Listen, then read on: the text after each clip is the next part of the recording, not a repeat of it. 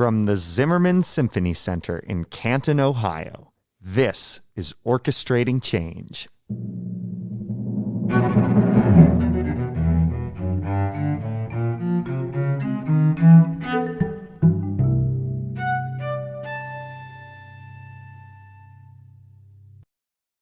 I'm Matthew Jenkins Jaroszewicz, Associate Conductor of the Canton Symphony Orchestra. And I'm Rachel Hegemeyer, Manager of Education and Community Engagement. Welcome to our podcast, and thank you for joining us. This podcast will navigate the problems that exist in the field of classical music and the world at large. We invite you to listen with open ears as our guests share their experiences as underrepresented professionals in the music industry. Today's guest is composer and pianist Eric Gould. He is currently a professor of composition and piano at Berklee College of Music in Boston, having previously taught at his alma mater, Cleveland State University. As a pianist, he has performed with numerous legends of the jazz world and has been featured as a guest soloist here at the Canton Symphony Orchestra. A prolific composer for a wide variety of ensembles, his orchestral work, An American City, was commissioned by the Canton Symphony Orchestra in honor of the City of Canton's bicentennial in 2005. Most recently, he composed our theme music, which you hear at the beginning and end of each episode of our podcast. Eric Gould, welcome to Orchestrating Change. Thank you for having me.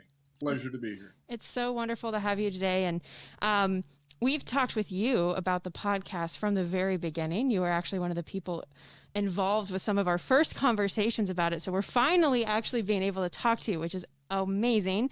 So, just to start us off today, uh, can you just tell us a little bit about uh, how you were engaged with music growing up and then what led to you pursuing a career in music? Well, growing up, uh, I grew up in a household that was literally full of all kinds of music. So uh, my appreciation for it was organic because my parents appreciated music and were knowledgeable about, about it. My parents and all of my siblings played music, although only my brother played professionally. So there was literally always music playing in the house. Mm. And my mother loved classical and Spanish music my father loved jazz and blues and played violin in his high school orchestra, which was a, a, a very high level music school, a very high level music program at his school. My brother was a rock guitarist in the mold of Jimi Hendrix uh, and could play a mean boogie woogie piano. My older sister played clarinet in junior high and high school, and the younger of my two sisters studied classical piano. So there was always recorded music going on and being practiced uh, around the house. I heard R&B, rock, jazz, classical music, African music, blues, gospel, hmm. folk music in our house alone. And then there were my friends and neighbors who shared music with me. Uh, we had a uh, Cleveland Orchestra member that lived three doors down the street, Martin Simon. Um, you know, I, I lived in a diverse melting pot of a neighborhood that uh, if you walked half a mile in one direction, it was a Hungarian neighborhood. And uh, I, that's where I took clarinet lessons. Hmm. And when I walked down Buckeye Road in those days, I could hear, uh, I, I, could pass a place called Mike Boros's Cafe, and there would be musicians in there doing jam sessions playing Eastern European folk music. Um, I could walk a half a mile in the other direction, and all up and down Kinsman were clubs where you could hear the sound of jazz organ trios spilling out into the street, even during the day.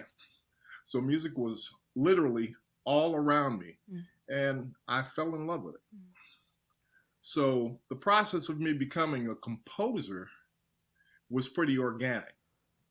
Uh, I was always trying, even when I was seven or eight years old, I was trying to create my music, my own music. So the process of ordering sound and the appreciation for ordering sound was already there. And when I was 11 years old, my father took me, he, my father had gone to the same high school as Billy Strayhorn and numerous other people. And so he took me to see Duke Ellington when I was 11, and I Mm. was mesmerized. Wow. A few years later, I was playing in an R&B band, and I was writing songs. And one day, my father was playing Quincy Jones's Gula Matari Mm. uh, on the stereo, and that did it. I I stole the record from him. I until I could buy my own, and I played it over and over again, and I knew every note of that tune. And I found myself on a journey to learn how to orchestrate black music. Mm. And so I was learning on my own. Uh, and by the time I was in high school, my brother, who was 10 years older than me, uh, was owned a recording studio, was in a band with a lot of good musicians. Um, and I was, it, it, that was an experimental, uh, improvisational band. And I was around a lot of very creative musicians who were at least 10 years older than me. Mm.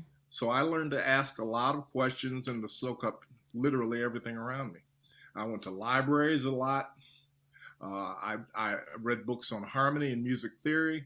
Uh, I listened to music literally all the time. I was the guy who would uh, totally drop out of the conversation uh, if there was interesting music playing in the Mm. background.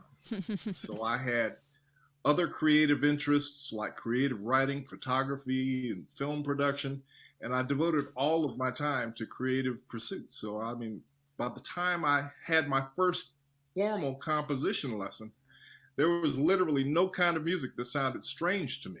Mm. And my first teacher, uh, a gentleman by the name of Norman Dinerstein, gave me the three pieces to listen to uh, György Ligeti's Atmospheres, Mm. Hale Smith's Ritual and Incantations, and uh, Igor Stravinsky's Le Sacre du Printemps, The Mm. Rite of Spring. hmm And I liked it all, but The Rite of Spring just blew me away. Mm. I bought a copy of Lorin Maazel uh, conducting the Vienna Philharmonic and listened to it literally well over a hundred times. I can remember just that year alone, 100 over a hundred times. I can remember my my neighbor uh, coming and knocking on my door and saying, "Don't you have any other records?" you know the, the, the- and the big breakthrough for me was learning about form so Mm. once i began to think in a more structured way i was able to do more with my own music Mm. so that's sort of it Wow. So, the a big goal of our podcast is to explore the issue of lack of representation by minorities in classical music, in particular, women composers and African Americans, both on stage as well as in the program of actually the mu- what music is being programmed. You've been around for a little while, certainly longer than Rachel and myself. Would you say that in your lifetime, things have changed at all for the better in this regard, or have things kind of stayed the same and not much progress at all has been made? Well you began by saying that i've been around a, a while I apologize. so I can admit freely at this point since I've been outed. Uh, I came of age in the late 60s and, and 70s and uh, was always a little bit older than my peers because I was the youngest in my family. My brother was 10 years older than myself and and my I had a sister seven years older. Uh, so things that they experienced and were going through, I was witnessing and hmm and almost living vicariously in some respect. Mm. Uh, in the in, in that period, racism was more in your face. It was a period of really great social unrest. Um, today is not even approaching that, but it it is un, fearfully it might get there. Mm. Um, I can't think of any African Americans who I went to high school with who were on a professional track then to become classical musicians in the Western European tradition. Mm. Uh, most of the talented African Americans uh, were pursuing black music. And e- even when I went to college, and I encountered musicians who were pursuing training in Western classical, Western European classical music. Most of them were preparing for careers in black music. Mm. And so there simply wasn't the option to get a degree in any art form outside of the European tradition, not limited only to music. Mm. And the more, the most you could do was take a few classes in black music, and it often wasn't even referred to or acknowledged as such uh, in many cases. So I came to view the pursuit of a career in classical music as sort of a fruitless endeavor. It didn't, mm. I didn't, I, I, just didn't witness any success nor receive any encouragement mm. uh, until much later. And so uh, today, there are entities like the Sphinx organization mm. with a mission to help African Americans and Latino musicians uh, in that tradition. So things are better from that standpoint. Mm-hmm. I can remember uh, in in the 1980s, in the late 1980s, being asked uh, to fill in for the executive director of the the Cleveland Music Settlement, where I was working mm. at the time, and uh, participate in a series of meetings that were hosted by the Cleveland Orchestra. It was a panel uh, in the late 1980s that uh, was there to address the same questions that we're addressing now. Mm. That was 32 years ago. Yeah. Uh, there were two African Americans in the orchestra at that time. One of them was my father in law, and there are two now. Although I do applaud and uh, uh, am happy to see the, the recent hire of uh, Afendi Yusuf, who's mm-hmm. uh, an Egyptian, I believe, clarinetist. Yeah. Um, there, there have uh, been a number of orchestras around the country who've hired their first one or two. Uh, so the needle has nudged mm. uh, ever so slightly over the years. It's it's uh, certainly a more fertile environment than what my late father-in-law had to endure. Mm. And uh, meanwhile, though the infrastructure of pub- public education mm. and school music programs like the one that my father attended and, and, you know schools great music schools around the country like cass tech in detroit and and uh, westinghouse they're becoming more and more of a rarity so the infrastructure around uh, public ed- education has eroded mm-hmm. and so uh, are things better i'm not sure uh, mm. that given the entire the entirety of the situation that they are right. things are much better. Right. And you, you just you just mentioned your your late father-in-law um, and your your wife Diana is an uh, accomplished pianist and her parents uh, her mother Dolores is a you know, prolific composer um, whose work I've been lucky enough to hear performed and uh, you, you, mentioned your father in law, a cellist um, they were accomplished musicians in a time where it was rare to see plas- classical uh, people of color in the field of classical music, pr- even rarer than it is today, and it's still pretty rare today. So, can you maybe talk a little bit about what you know of their experience of of how they got involved in classical music at a time when it was even more rare than it is today?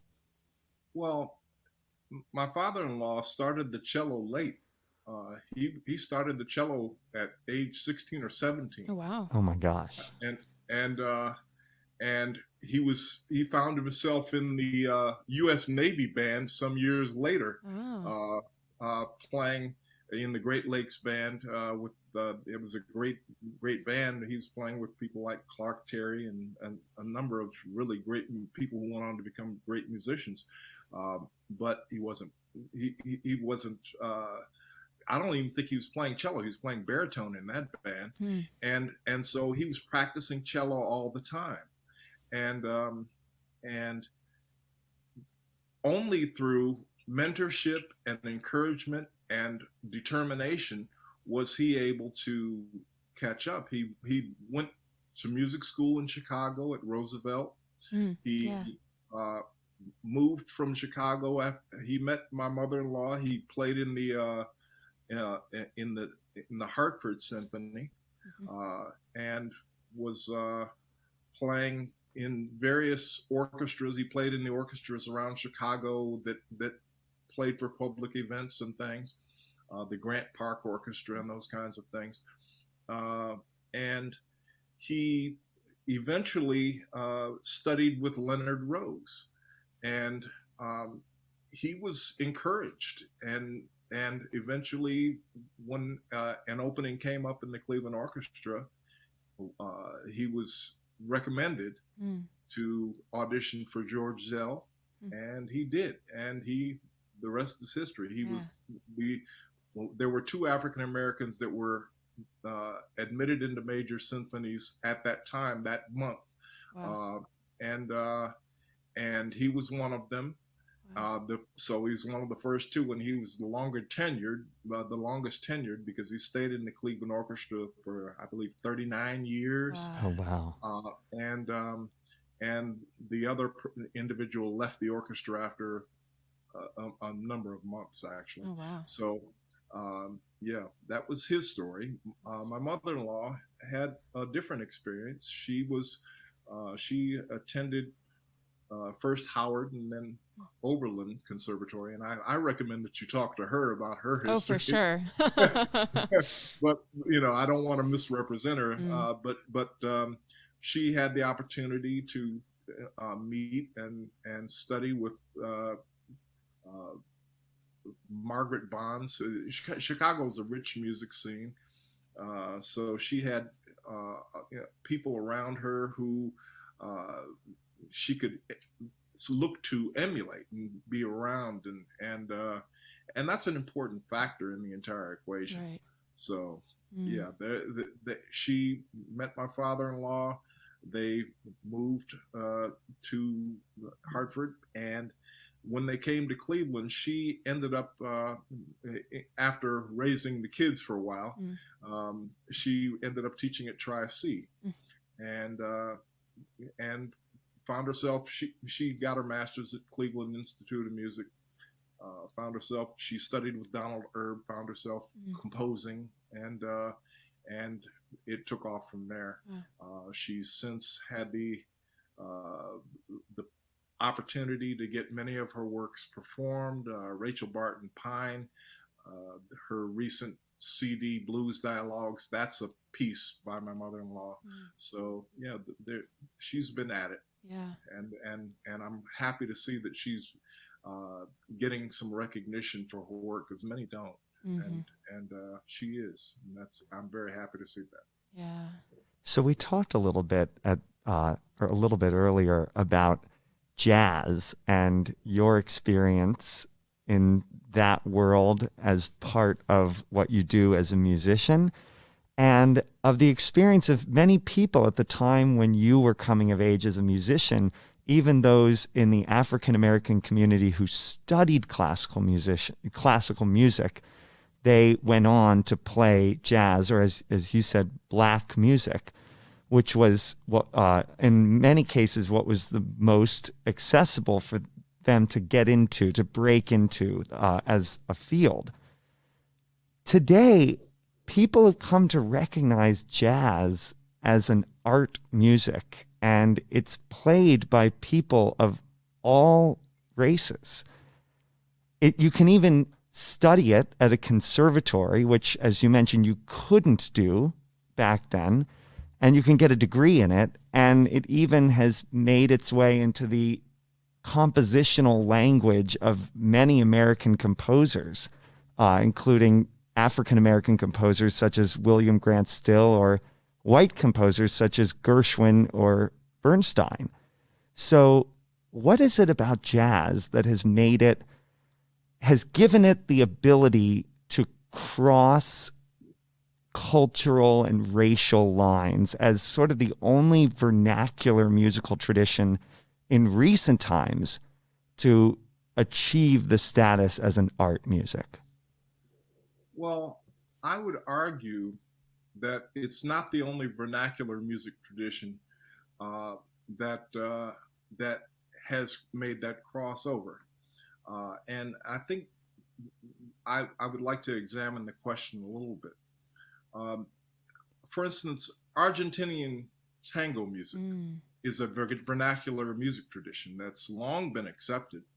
Uh, Astor Piazzolla, mm-hmm. uh, yeah. Alberto Ginastera come to mind yeah. immediately. Yeah. Uh, going back further, Bela Bartok mm-hmm. made liberal use of Hungarian folk elements, which are vernacular music traditions.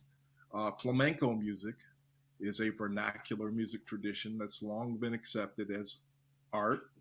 Mm-hmm. Um, danzón is a vernacular music tradition uh, that's found its way into the orchestra stage uh, through the work of Arturo Marquez and others. Mm-hmm. Indian classical music has long been accepted as art, uh, although there's a definite lack, in my opinion, of representation of that genre mm-hmm. in orchestral circles.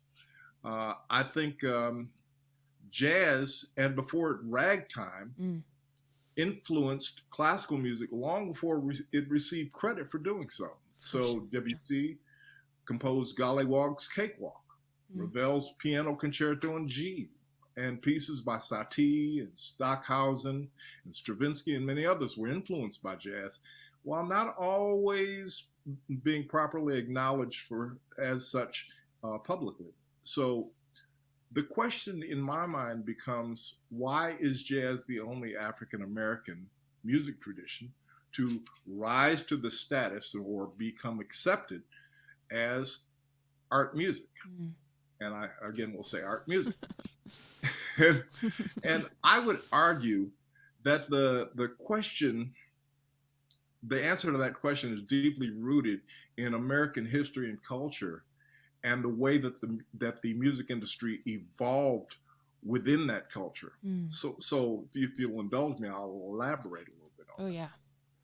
So uh, first about the music industry, let me distinguish between the sacred and the secular music industries. Okay, and for the purpose of this discussion, I'll only address the secular. Okay, so the secular music industry is broken down into three major components there's the arts component, the entertainment component, and the utilitarian music component. And the lines between those things are a little bit blurred. But each of those areas is close knit, and access to those areas is, is controlled by gatekeepers. Mm. And most often, those gatekeepers are not practitioners. So none mm. of the areas are primarily driven by living and breathing artists. Right. So the the utilitarian music industry grows out of and primarily supports advertising and marketing industries. Uh, that's it's the background music for selling you stuff, yeah. and it always has been. So the calliope was an instrument specifically, you know, dedicated to that to that that genre. Yeah. Uh, the uh, the entertainment industry in America largely grows out of the inconvenient and embarrassing chapter of minstrelsy. Mm. And that's an entirely separate discussion. yeah. Yes. that, that's, that, that, that is, you know, by far, but that's by far where the most African Americans are who are in the, the secular music industry are employed. Mm.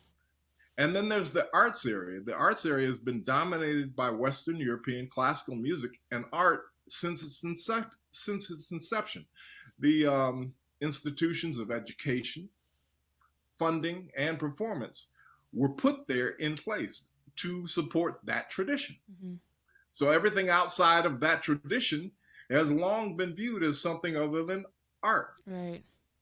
And so in the last 25 plus years, uh, jazz has made some modicum of progress in in becoming recognized as art, but uh, and and and also becoming part of the arts um, structures that provide funding, mm. education, and performance.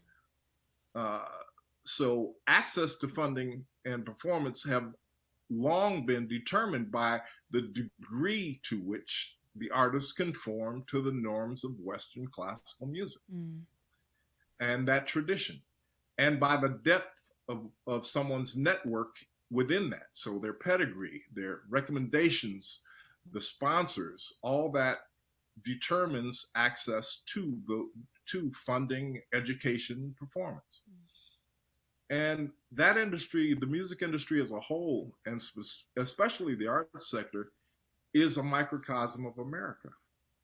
So all of the problems of cultural supremacy and exclusionary practices and pigeonholing and devaluation of anything that is different, those are American problems that are shared by every other industry in this country. Mm-hmm. Wow.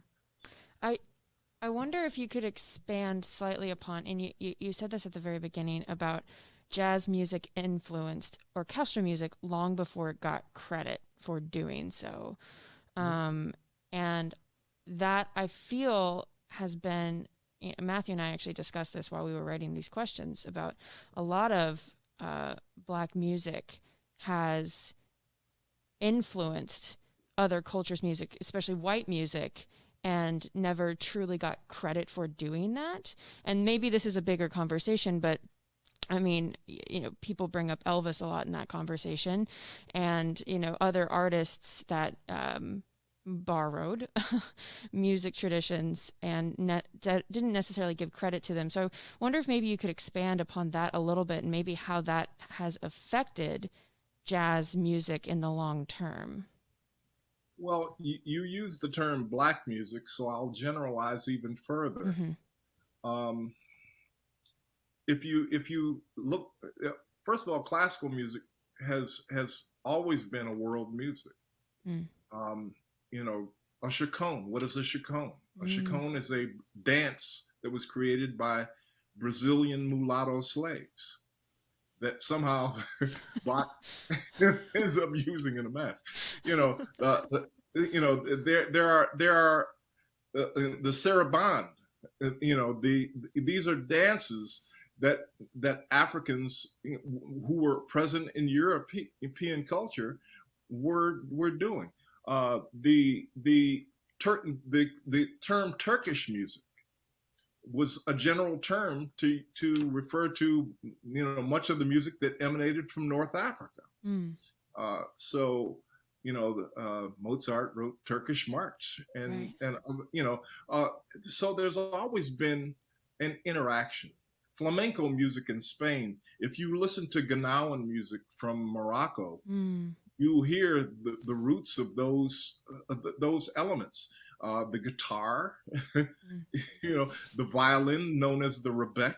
Uh, you know, these are instruments that that existed in Africa and were there from the time that that that these cultures were interacting and Moors were interacting with these cultures. Yeah. So uh, there's always been a cross pollination of influences, mm-hmm. and I mm-hmm. think that's a healthy thing. Musicians yeah. are the first people to uh, to embrace other cultures. Mm. You know, and, and and jazz has been no different in that respect. Uh, jazz has always been at the vanguard of American integration. Mm. So, uh, jazz was integrated before America was, um, and and uh, and appreciated by everyone because musicians tend to just care about art and, and beauty and music. Mm-hmm. So uh, it, it's not a mistake that you know George Gershwin would find himself hanging out in clubs in Harlem and soaking up the music. It's it's it's it's not uh, surprising that that would be the case. It's not surprising that Leonard Bernstein would appreciate Black and Latino music the way that he did. Um, although I think we would find it an affront to them if they were given the latitude to explore and to express themselves in other music, musical idioms. And we would find it an affront to them if the only time that they were called was when they needed some Jewish music. Mm-hmm. Or it's Jewish Appreciation Month. We're going to have you this month. You know, yeah. Yeah. we think of it as an affront to them. Well, uh, that that same logic uh, applies to everyone else as well. Right. So if you're a female composer and the only thing that anyone wants to talk to you about is being a female, or if you're a female arts administrator, and the only and and you get opportunity after opportunity to talk and the only thing anyone wants to talk to you about is being a woman as opposed to being an arts administrator it right. would get tiresome wouldn't it yeah. mm-hmm. you know that at that uh, that is the the challenge that we face mm. so uh, I hope I'm still answering your question, but yeah, yeah. I, will pause. Absolutely, no. I and I I think this is a great pivot point to the next topic we wanted to talk about, which is the idea of a musical canon that we see in both classical music and jazz music. And the hope that through our conversations and then through actionable steps that we can take as an organization here at the Canton Symphony and hopefully the the uh, orchestral world at large, that we can in, start to incorporate these voices of composers other than white men alongside, not instead of, of course, but and do so in a way that's not simply programming a concert of women, a concert of composers of color, but rather fully integrated into an orchestral season as equal and equally important members of the group of composers that we pick for the season. So on the on the idea of a canon, classical and jazz music both have one. Classical music, it's Mozart and Beethoven.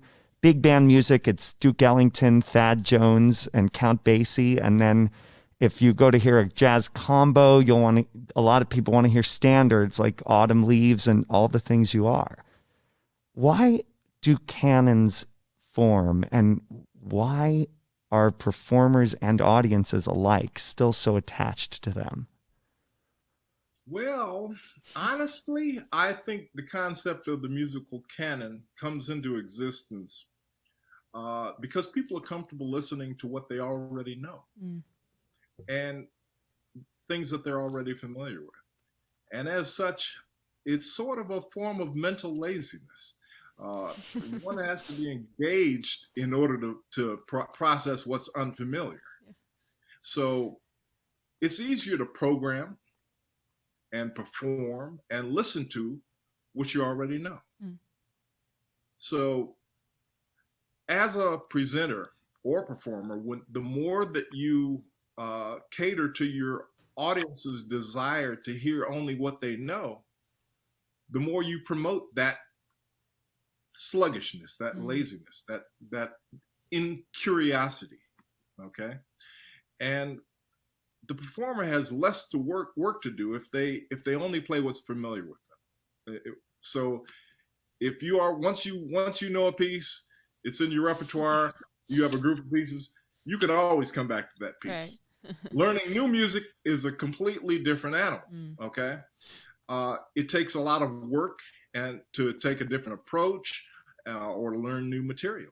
And so there's a perceived financial incentive to pacify your audience as a presenter mm. with what they already know, what is familiar with them. But that's a short term proposition, in my view, uh, because it only leads to attrition. The, the, the audience gets older, the music becomes more and more disconnected from the current culture. You have to somehow find people who are interested in going back and, and reviewing that culture.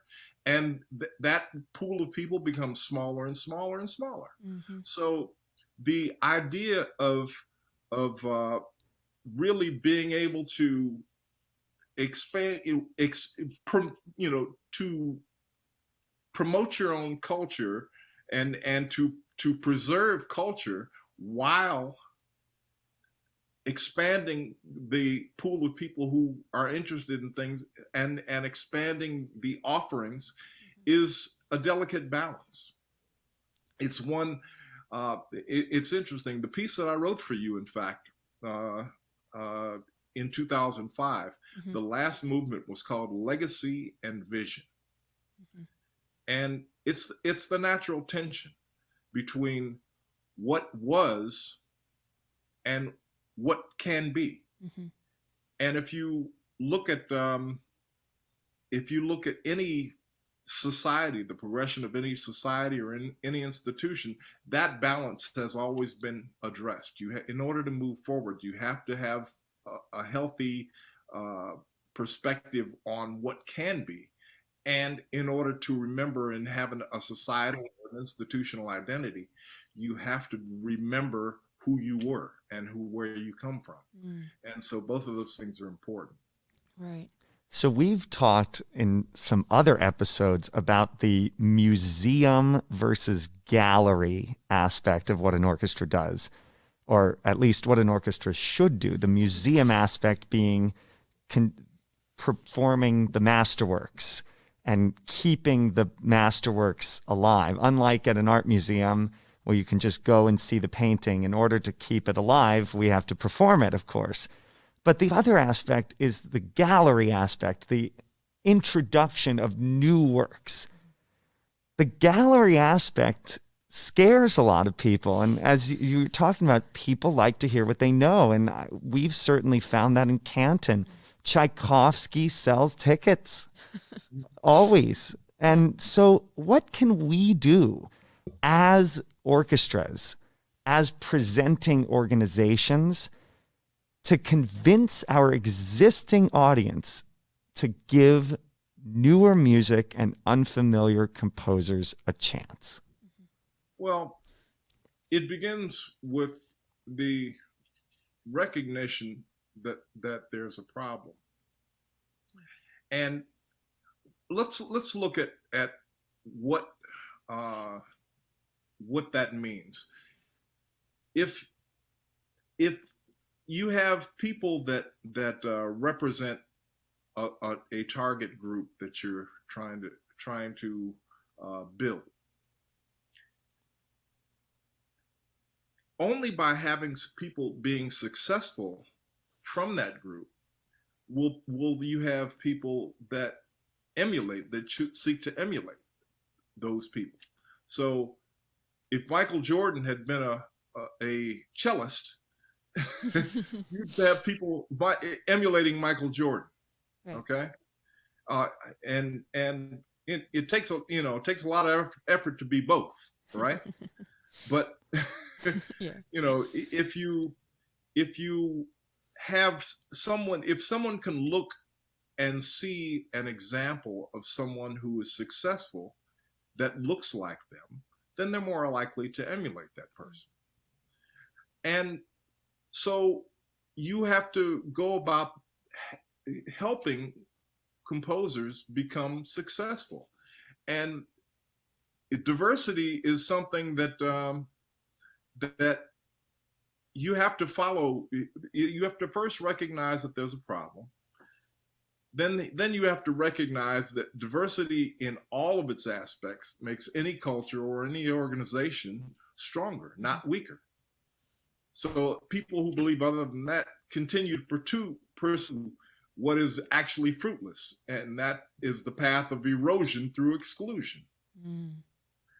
So diversification means more than having a Black History Month program or a Women's Appreciation program, as you alluded to earlier. Yeah.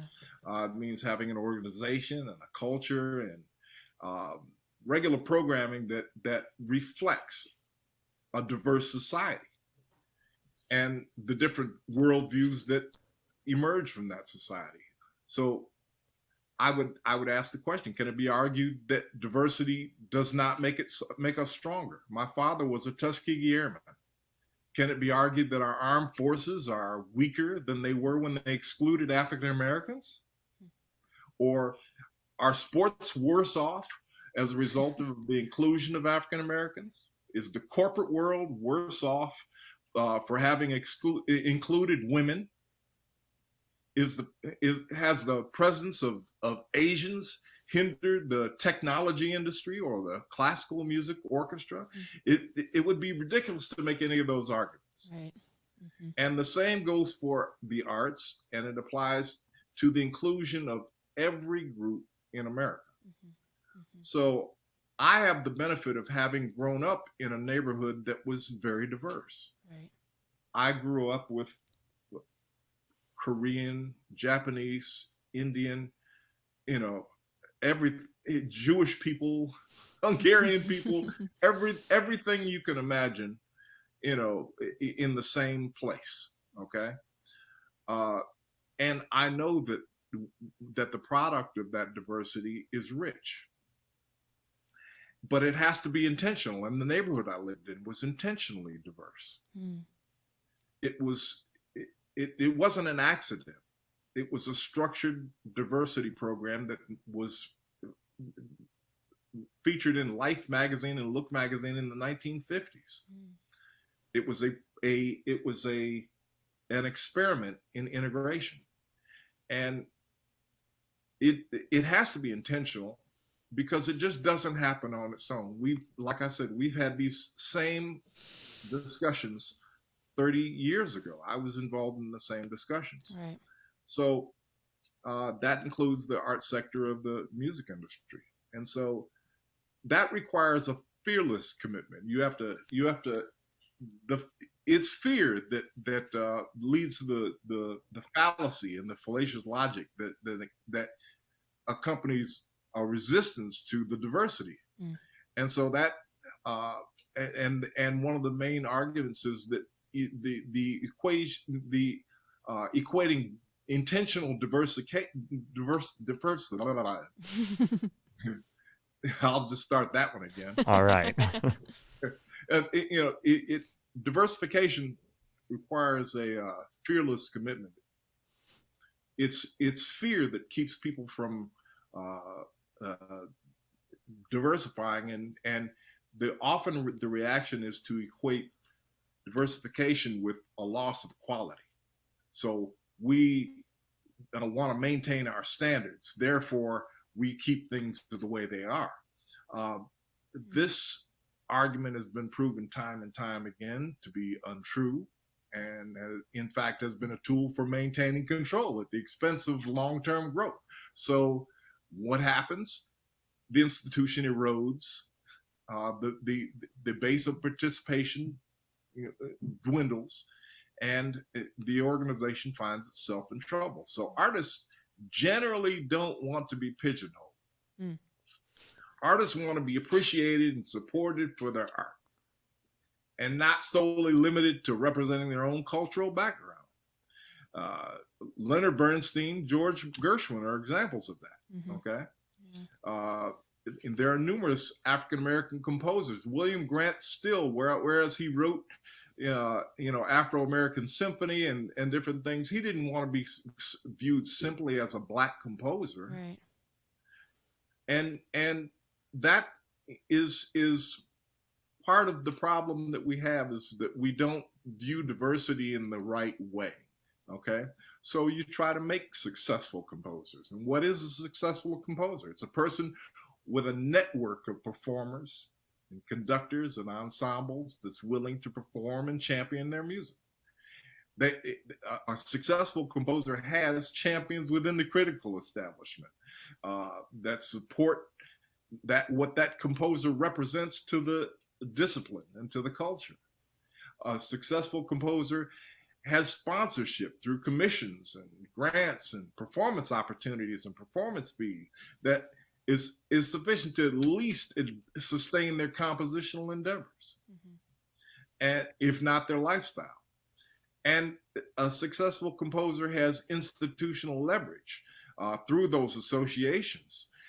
And some combination of, of educational performing arts and recording uh, and performing rights organizations that helps them make a living doing that okay? Mm-hmm. and keep keep regenerating work and those things come from proximity and access to key decision makers a pedigree that derives from that access. Mm-hmm. in other words you've had access and now oh yes you attended so and so or you had your work performed by so and so or so and so recommends you.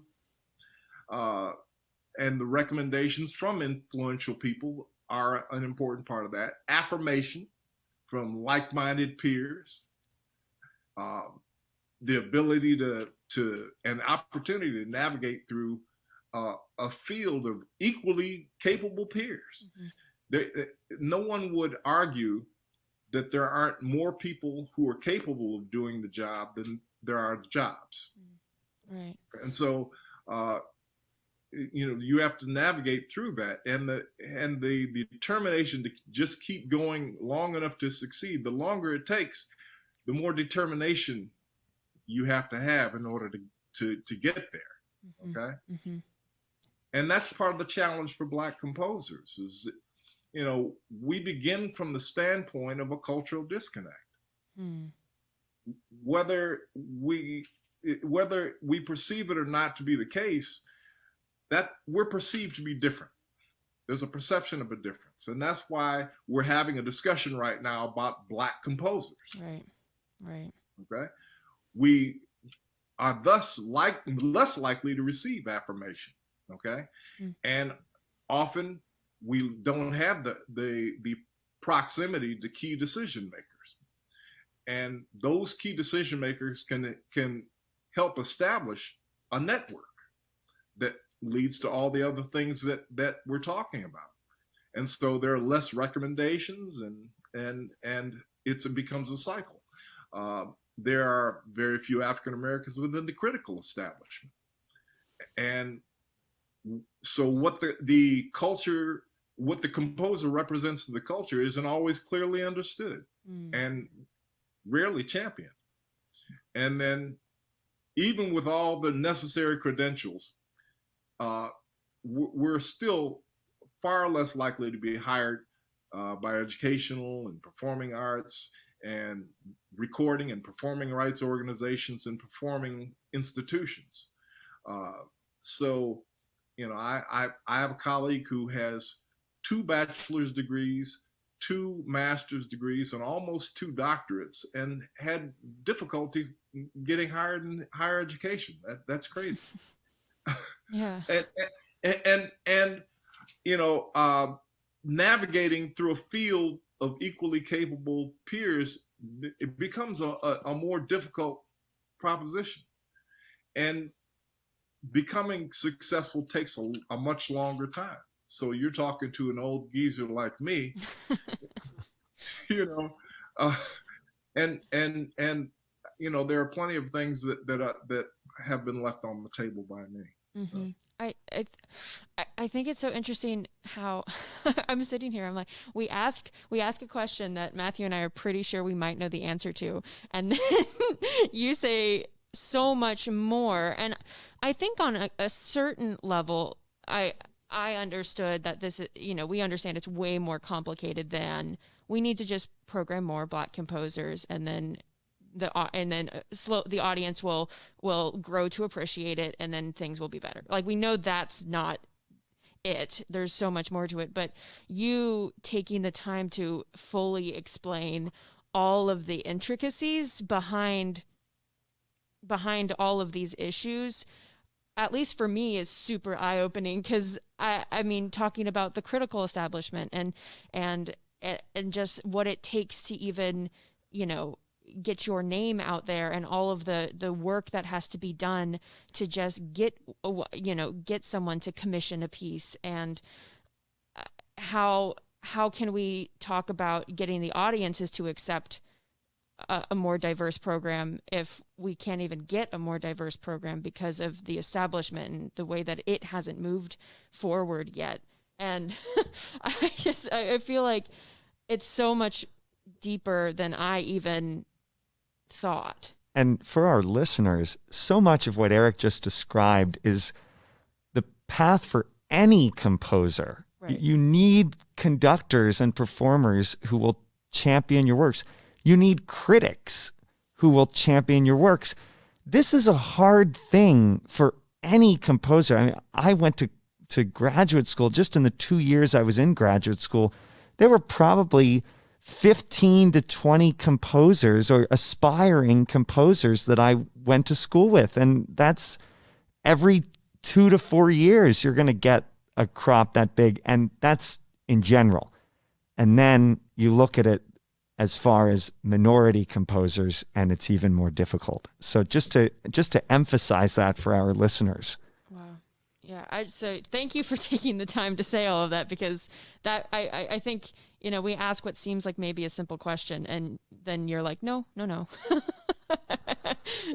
I hope I wasn't too long. No, no, and no, no, it really it gave us such a clear and vivid picture right. of how the industry works from the perspective of, of, a composer, which not being a composer myself, I, I didn't know a lot of it and I didn't know really the intricacies of it. And it's so fascinating to hear from from our perspective. Yeah. So thinking about, you know, talking about composers of color in history and how they have existed for a long time. And there are many, many composers of color that have contributed to orchestral works uh, they just have not been recognized to the same level as our what we talked about earlier canon. Um, it seems like, you know, now now knowing all of what you just said, more obvious to me why we don't know about these composers. But I wonder if you could tell our audience a little bit about some of these composers that have existed for a very long time, just haven't been recognized. Well, you know, Africans, people of African descent have been composing music in the Western European classical tradition since the days of Haydn and Mozart. Right. Um, you know, there's Joseph Boulogne, the Chevalier de Saint Georges, who was uh, uh, a contemporary of Haydn and Mozart. He was a classical composer, a virtuoso violinist, a championship fencer, a colonel in the military. He, you know, he was he was a Renaissance, true Renaissance man, um, and um, he was the conductor of the leading symphony orchestra in Paris during the time of Mozart. Mm-hmm. Uh, so you know, th- these people have existed since that time. Other contemporaries during that same time.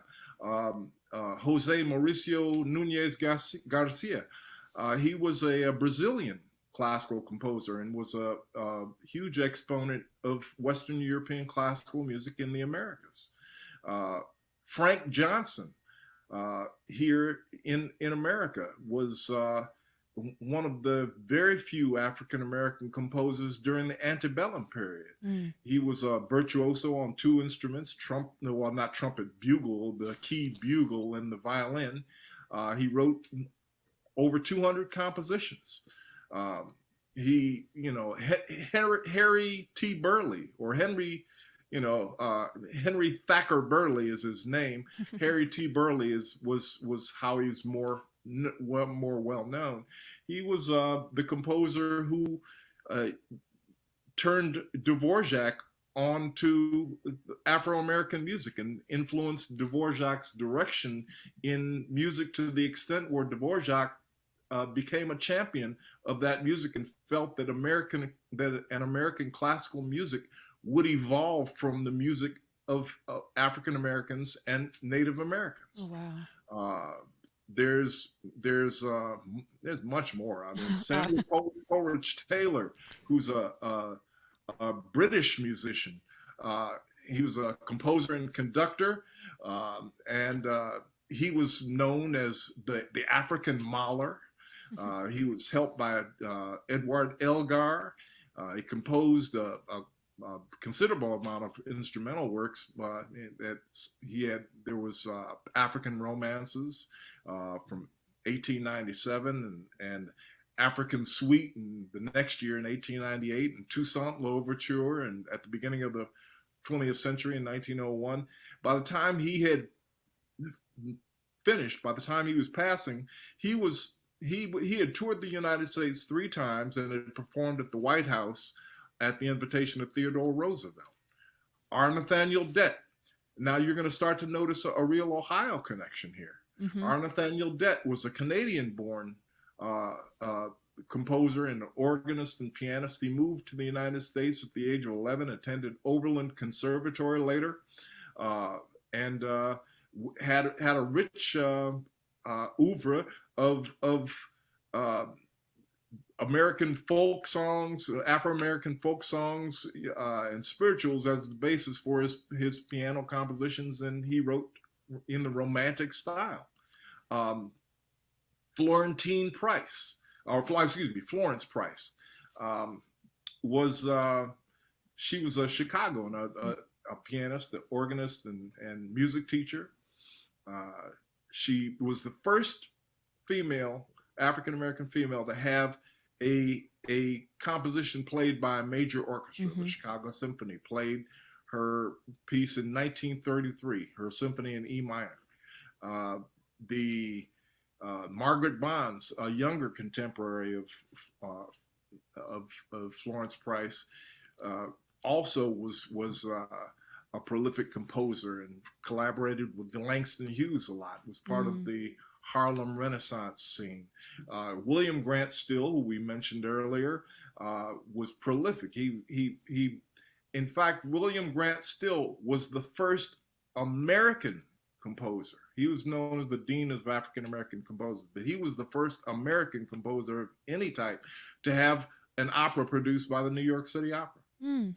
And and he was the until 1950 his Afro American Symphony was the most widely performed symphony composed by an American, not just an African American. Wow. Okay. Uh, there are jazz musicians who have written numerous works. Uh, Duke Ellington, of course, uh, Quincy Jones, Wayne Shorter, James P. Johnson. Uh, there's George Walker, uh, another Oberlin alum, who uh, was the first African American to have received the Pulitzer Prize in mm. music for his work Lilacs in 1996. Julia Perry, an Ohioan, uh, was an American classical composer and teacher who combined uh, European classical and, and neoclassical music uh, with her African American heritage. So uh, I could, I wish I could, I wish I could just uh, do a separate show on this one. But uh, Hale Smith, um, someone I knew who, who was a Clevelander, who uh, and he's an American composer. He he was the he he went to the Cleveland Institute of Music and uh, he won the first student award, the student, the first student composer award that was ever given by BMI. Mm. Uh, Coleridge Taylor Perkinson. Mm. Uh, he had he was prolific in in jazz, dance, pop, film, television, all kinds of things. And by the way, Hale Smith also performed as a jazz pianist with jazz greats like Dizzy Gillespie and Ornette Coleman and wrote music for and arrangements for these people. I'm talking about prolific people. Mary. Lou Williams, a, a, giant of a jazz composer and arranger and educator and pianist. Uh, she, she, wrote a number of uh, of sacred works. Um, she was a mentor and a teacher to people like Thelonious Monk, mm. Charlie Parker, mm. Miles Davis, Tadd Dameron, Bud Powell, and Dizzy Gillespie. Wow. Okay. They used to go to her apartment in Harlem to take lessons with her, theory and and, and composition lessons. We're talking about giants. Ollie Wilson, uh, who uh, there's another. He was the founder of the Oberlin TIMARA, uh, elect, the first uh, ever electronic music program in a conservatory. Mm. you know, there's there's T.J. Anderson, who uh, was a, a, dean at, at, at Tufts mm. University and a professor there. Uh, he was the one who orchestrated Scott Joplin's Treemonisha. Mm. And uh, it, it, he was he himself was is a living treasure. He's still alive. Oh, wow. He's down in Atlanta. He recently celebrated it as his 90th birthday. Um, he's a person whose works needs to be heard because he's got some monstrous music. Wow. Uh, there's right here in Cleveland, uh, Leslie Adams, Harrison Leslie Adams. He's a composer who's uh, he's also a vocalist. He's he's had works performed by the Prague Radio Symphony, the Iceland Symphony, Buffalo Philharmonic, uh, Cleveland Ch- uh, Orchestra, uh, the the Ohio Chamber Orchestra, Metropolitan Opera singers have, have, performed his works.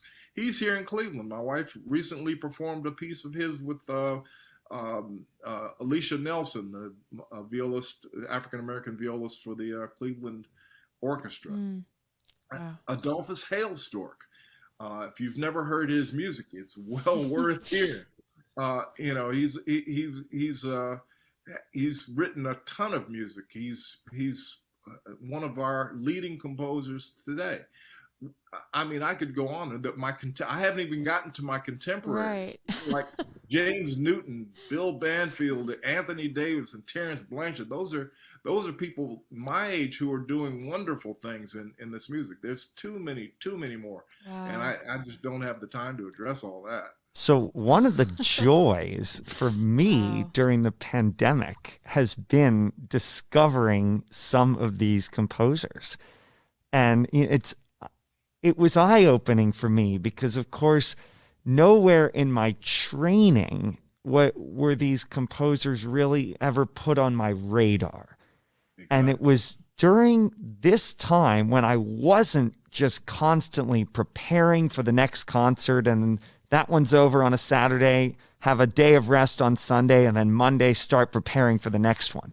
When I actually had the time to explore music at a more leisurely pace, I discovered William Grant Still. I discovered Samuel Coleridge Taylor. I discovered Adolphus Hailstork, for that matter. And it has just been an, a wonderful, they have all been wonderful additions to the repertoire that I am aware of. And quite honestly, as a conductor, has given me just even more of an excitement mm. to get back to live performances so that I can start programming this music. The, and the, the entire time you were talking, I my mouth uh, I'm wearing a mask so you can't see, but my mouth was wide open because it just reveals the gaps in my education. I went to a conservatory of music and yet I, I know some of those names because I've done my own research, but there was many of those names I did not know. And as someone who has gotten an education in music, in orchestral music, in performance, I feel like I should have known a way larger percentage of those composers than I did. And, you know, looking now at, at, at, higher education, and, you know, we, we mentioned that you're, you're a professor at Berklee, um, and, you know, what could institutions of higher education be doing to, you know, better educate their own students, but also help foster students of color who end up going to universities. I don't know what maybe what you've seen at Berklee, uh, and I know Berklee's maybe a different example than something like CIM, just a little bit of a, a different way of doing things. But I, I just I feel like there's a gap in my education that should have should have been filled while I was at university. Well, Berklee is different in many respects. Uh, but uh, recently, I don't know if you're aware, Berklee uh, merged with the Boston Conservatory. Mm. Yes. And, mm-hmm. and yeah. that's uh, what the oldest conservatory in the country. So, so uh, the, the, the breadth of what Berklee offers uh, has increased dramatically. Um, but under the leadership of uh, Roger Brown and, and the president and uh, Provost Larry Simpson, Simpson who's a uh, native of Cleveland, by the way. Mm. Uh, they recognized that African American students at Berklee face several challenges that are unique in a, in a collegiate environment. And a board member at Berklee made a, a very substantial uh, financial commitment to put in place a mentoring program mm. uh, that would carry the student through the transition from high school into college and then through their first year and beyond. And it's been very successful. It's resulted in uh, higher retention rates of a- uh, African American students. Uh, I, in fact, I would strongly suggest that for one of your podcasts, you interview Larry Simpson, who's a Clevelander, uh, he's a former president of Arts Presenters and the New England Foundation for the Arts, uh, as well as uh, the provost of Berklee. Um, I think you would find that some interesting answers to your questions there. but um, the I think that there the, it, to address the question of what steps can be taken uh, by higher education uh, to encourage more people of color. I think at the college level, by the time a student gets to the college level, people are pursuing a realistic path toward a professional career. And I have actually seen people in higher education over the course of my lifetime uh, steer students away from classical music, steer African American students away from classical music on the basis of a very realistic perception that they aren't going to be accepted mm. and they won't make it. And so in the in the best interest of the student, these people steered these these students away from that. Uh, seeing people who look like you, as I alluded to earlier, succeed in a given field is the best motivator. Right. So it really comes back to the institutions themselves, like the Canton Symphony, uh, arts institutions, and performing institutions in general. Uh, institutions within the arts sector becoming more inclusive because all of those institutions contribute to the success of African American artists. And then it becomes a more realistic career path. Mm-hmm. And then it becomes something that people can relate to as an audience because they see people who look like them on stage. Mm-hmm. And and so those things are are uh, it's all part of uh, of a larger equation that that becomes critical uh, and and it really comes back to just being inclusive wow so orchestras at the professional level often if not always in this day and age audition their members behind a screen and the goal of this, of course, is to ensure that the people who are picked for the position, the, the various openings, are the best musician and are evaluated only on that criteria. But we recognize that we need more diversity on the stage and that we need to attempt some deliberate efforts to do so. What do you think, keeping in mind that we, of course, work in a union environment and the behind the screen audition is such an established part of what we do? What are any, do you have any ideas for some creative solutions to this issue to get more minority presence on the stage? Well, first of all, um, I, I, I, just as a casual observer, I can think of several ways to defeat the, the, the behind the screen audition process. Cough when you sit down. Uh, you know, uh, it, there's there's you know there there are a lot of ways to get around it, uh, but I think that that creatively, uh, it really comes down to the will to grow. If an orchestra wants to grow, just as if America wants to flourish, then it will be incumbent upon that institution to become more inclusive. Because anything else is uh, attrition. It will amount to to uh, basically cutting off your your own foot. You know, the the no one flourishes by having a you know, by limiting the, the pool of participants. Mm-hmm. Mm-hmm. So as your pool of participants increases, your audience increases. And that is the case for every single institution in America. Right. You cannot limit the potential of of half of your people or a, a, third of your people or whatever it is and flourish mm-hmm. it takes too much energy to do that first of all Mm-hmm. Second of all, that also means that you're going to limit your growth by that much, at least. Mm-hmm. And it's not it's not linear; it's geometric. Mm-hmm. So, I, I think that that the will to grow and survive is what will drive and what has to drive this. Mm-hmm. Yeah.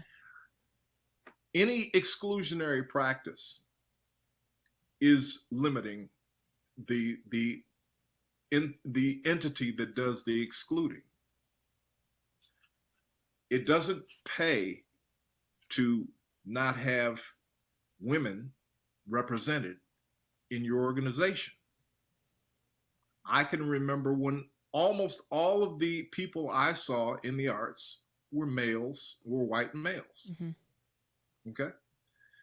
Almost all the professors, all, eh, you know, it, if even today in the music industry, 70 some odd percent of the people who run the music industry are white males. It that cannot be the case if you if, if the industry is to flourish. Mm-hmm. Yeah. It can it, it it cannot and we are in fact in attrition. I, and so I, I think that that uh, we have to be inclusive in order to survive, in order to grow. I think at the very, very beginning of our conversation, I think you you mentioned um, public education, mm-hmm. and you mentioned how it is deteriorated, especially when it comes to music education. And I think we all understand, and for the people who have been listening to the podcast since the first episode, will will ha- have heard us talk about the pipeline of of having good education, good music education at a young age that is accessible and equitable for all types of students so that in 20 years once they've gone through university they have the capability to audition for orchestras and have you know diversity on stages that way. Um, looking at our education system now that doesn't exist for all students so I, I don't know what your pers- what your perspective on that is in creating a more equitable education environment well, first of all, uh, there is a larger African American middle class than there ever has been numerically. Mm, mm-hmm. So there are numerous students. There's there. I have through attendance at at uh, the Color of Music Festival, the uh, the festival that they have at Eastman School of Music uh, in Rochester, uh, through attending events at the Sphinx organization, um, through numerous channels like that, I have seen a, a good amount of of musicians who are capable of playing in an orchestra. Mm-hmm. They're there, mm-hmm. And it really comes down to the the will to hire them. Every member of the orchestra is not a principal. Mm-hmm. So the, the the ability to hire someone who can do the job well, not lower your standards a bit. That's that's already there, and it comes down to the will to do it, mm-hmm. Mm-hmm. and that's where the rubber hits the road to me. Mm. Uh, we I have been encountering African American musicians uh, of high quality for a long time now. And I know that they are there. And I've seen some some fantastic musicians have to move on. Mm. Uh, you know, it's or or basically um, move into the teaching realm as opposed to getting an orchestra job or or something else. Eh, eh, you know there there are are people that are capable of doing these jobs. And i think it's incumbent upon uh, any industry that wants to grow to to mine the potential of of their pool. Mm-hmm. Uh, so we can't expect that we're going to fix the U.S. education system first before we can address this problem. because the U.S. education system is not in good shape. Right. But there are there is more diversity at high level schools than there ever has been, Mm-hmm.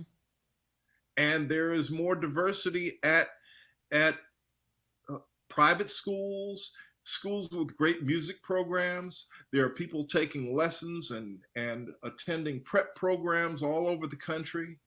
I have a, a friend whose whose uh, daughter is is a fantastic young cellist. She does. She's not even considering a clear uh, a career in classical music because that doesn't seem to be a realistic option.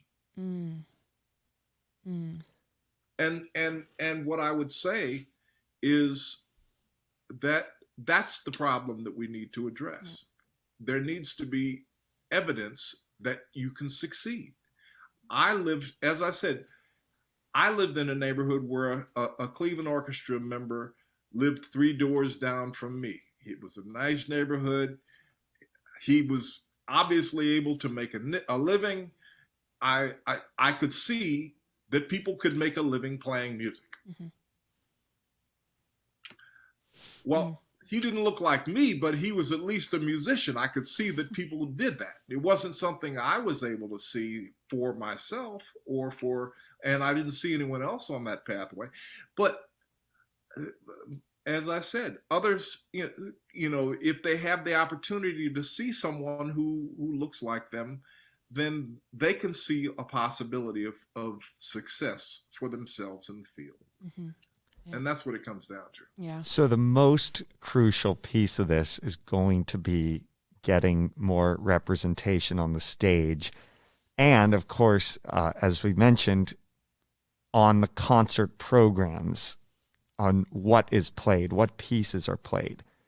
As a regular course of events. Right. Of course, right. of course. And I, I would say that something we can do right now is start diversifying our programming. We can do that right now. Mhm. And then the process of getting actually getting more musicians from uh, minority musicians onto the stage is going to be probably a bit longer of a process just given the nature of how orchestras work there's people have their chairs for a long time we people retire eventually it, it it's a longer term process so with that in mind what are some things that we as professional orchest- orchestras can do right now to engage the minority communities that our orchestras would like to serve and in a, a meaningful way Well, i- i- it's interesting. That exact same question was asked during that panel meeting 32 years ago. hmm And, and I made the suggestion that, that you could do, you, you could alter your programming. And one would have thought that I, I that, that I, uh, I don't know, pulled out a hand grenade and put it on the table. oh You know, gosh. you know, I mean, it, it, it was that yes, you you change your programming.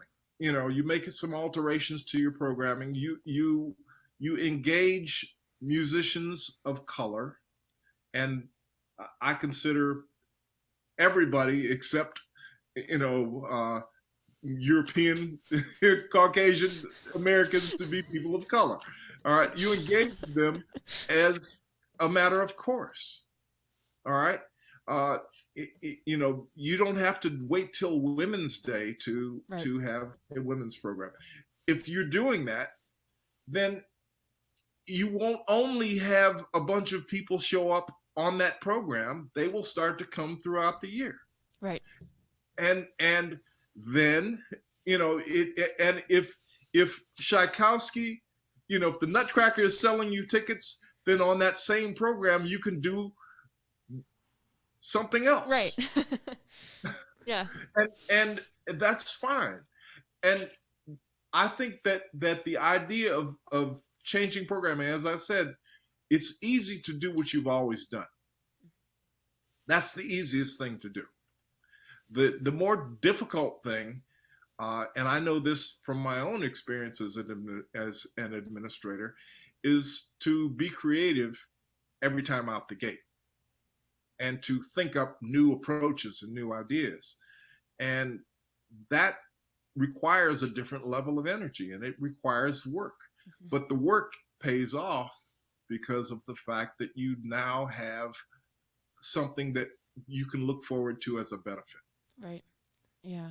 I I think this this entire conversation um you know, I, we I think Matthew and I through conversations that we've had doing this podcast, we've come to realize a lot of things that we did not know before and it has become more obvious to us how how how very very complex some of these solutions are going to have to be and how very simple some of the other solutions are as simple as simply just programming things just putting it on the stage and doing it. And and even if there might be some backlash even if some or audience members aren't going to like it in the long run like you have said multiple times today it will pay off and it will lead to growth for an organization instead of the uh, you know as the deterioration or attrition or all the things that you have said today. And um, i just really want to thank you for how how much you have shared with us today. I know we've been talking for quite a while now and i very very much appreciate it. And